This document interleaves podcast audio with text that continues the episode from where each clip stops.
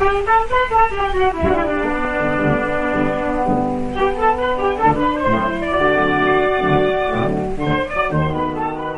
un animal hermoso, de cuerpo rotundo y enorme, carnes recias y estupenda planta.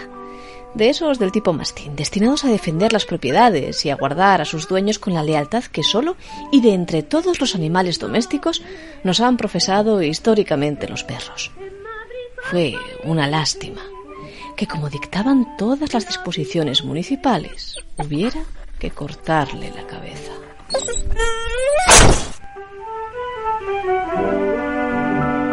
Todo ocurrió recién estrenado el año 1914, aquel en el que el mundo comenzó a desangrarse con el estallido de la Gran Guerra.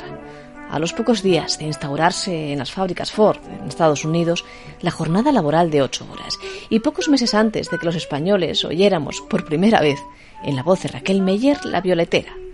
Ya saben, aquella violetera que vendía ramitos que no valían más que un real y que parecía una golondrina piando. Pero en el barrio de Roces, en Gijón, preocupaban cosas más mundanas. Que el día 14 de enero un enorme mastín canelo fue visto con abundante espuma saltándole de las belfas y con la agresividad y locura propias de un perro rabioso.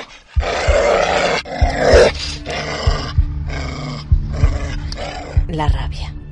Una enfermedad afortunadamente poco conocida ya en nuestros tiempos y latitudes, con unos síntomas tan terribles como peligrosos. La causa un virus, uno de la familia Rhabdoviridae.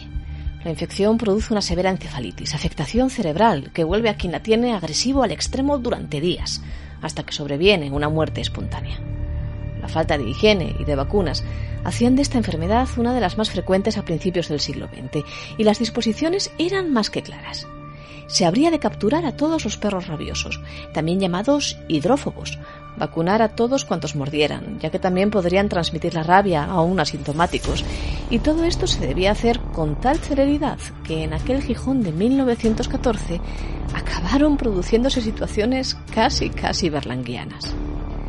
El protagonista de todo este entuerto vino en llamarse Ulises, pero no el de la Iliada, no, no, no, no se vayan a creer. Ulises Fernández, mendigo de profesión y colérico habitual. El sátiro de ADC. Dicen que hay sátiro aquí, según leí ayer en el ADC, que a cuántas se encuentra por ahí, hace ver no sé qué. Aquel día, el perro rabioso mordió a cuatro personas. A una niña que acudió a curarse, a Amalia García a dos de las que nunca se supo ni paradero ni identidad, y a un mendigo habitual de las calles gijonesas, Ulises Fernández, rapsoda andariego, como lo definiría el comercio. Un Ulises moderno, decíamos, ducho en toda andanza pedigüeña, honrado profesional de la mendicidad, y que residía, de cuando en cuando, en el barrio del Llano del Medio, en una de las muchas chabolas que por entonces lo poblaban. A él también le había mordido el mastín rabioso el 2 de enero de 1914 concretamente, y lo habían reconocido, pero él se negó a presentarse ante las autoridades para ser vacunado de urgencia. Y pasó lo que tenía que pasar, que todo el mundo en Gijón se volvió loco, auténticamente loco, buscando a Ulises el mendigo, para que no se volviera, valga la redundancia, loco de remate. Ya de pero no es posible dar con él ni por. Se remitieron telegramas de ayuda al gobernador. Todos los puestos de la Guardia Civil fueron advertidos de que buscasen a un mendigo con las señas de Ulises Fernández, arrestándole si fuera preciso y obligándole a ser vacunado. Y bueno, que quien la sigue la consigue, y a Ulises le detuvieron un buen día.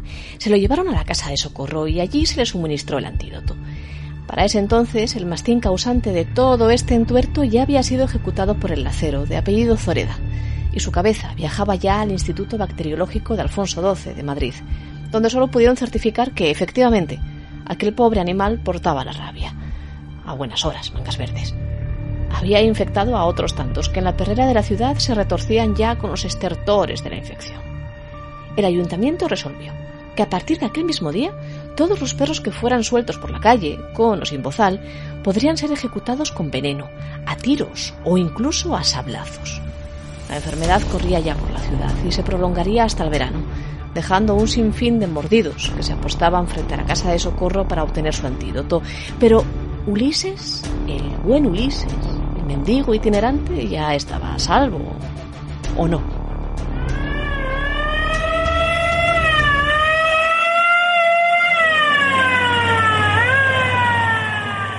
Por Dios, gárrenlo y llévenlo a curar. Lleven a me por lo más sagrado. Prove del prove, que va a rabiar, por Dios, que me va a rabiar. Va a rabiar Ulises si lle que un tallar rabiau del todo. Ocurrió a finales de enero. Desencajada y contrita, Máxima, la compañera de Ulises, se presentó en el cuartelillo de la Guardia Civil, denunciando que el mendigo llevaba media hora desde que había vuelto a casa, minutos después de serle suministrada la vacuna, soltando espumarajos por la boca y diciendo palabras malsonantes. Estaba claro. Aquel hombre, por fuerza, había de estar rabioso. Así que allí se presentaron las autoridades, que temerosas ante la furia de Ulises, hicieron a Máxima ir de avanzadilla para con su hombre. Se abrió la puerta de la chabola y entonces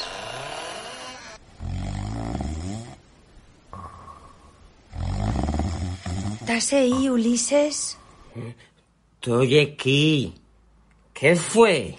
Que vengas con nosotros, vida. ¿A dónde? A Xixón. ¿Para qué? Para que te pongas bueno. Estoy en mi casa. Y además, yo estoy bueno y sano. Eso paételo a ti. ¿Qué sabes tú lo que tienes? Ay, por Dios, Ulises de mi alma. Es un caso real. Lo contó el comercio el 28 de enero de 1914 y dijeron, se advirtió entonces, cuando Ulises Fernández fue esposado por las autoridades, por el fedor a bebida que despedía, que no era el caso para camisa de fuerza. Mas por si los guardias estaban constipados y no andaban bien de nariz, resolvieron traer al mendigo a Gijón y llevarlo a la casa de socorro. Dicen luego, y no sin sorna, que el médico dirimió en su diagnóstico que el mendigo tenía una tajada o talanquera agudas, que no sé cómo le sentará encima del suero antirrábico que se le había suministrado previamente.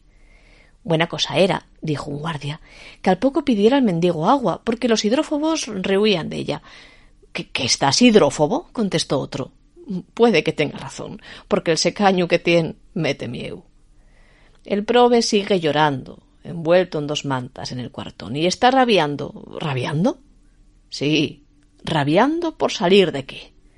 Y aquella fue la última vez que se supo del buen Ulises y de su odisea, rehuyendo los antídotos, pero no así el mal alcohol.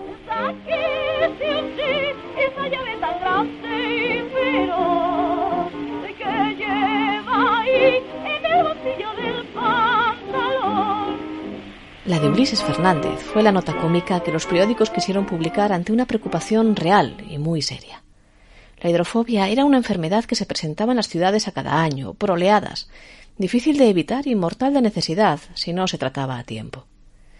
Lo que no fue real en el caso del mendigo sí lo fue, por desgracia, en el caso de José Díaz, un niño de catorce años, que murió en marzo de aquel año, seis meses después de haber sido mordido. La infección dormía aletargada en su interior, sin que el suero, que no era siempre efectivo, la pudiera detener dos metros de profundidad y a 100 metros de distancia de cualquier lugar habitado. Esas eran las premisas para enterrar a cualquier can que presentase síntomas de estar hidrófobo, ante el riesgo de que otros carnívoros pudieran desenterrarlo, haciendo expandirse el virus por la ciudad. Cualquier tiempo pasado, en contra de lo que diga la famosa canción, no siempre tiene por qué haber sido mejor.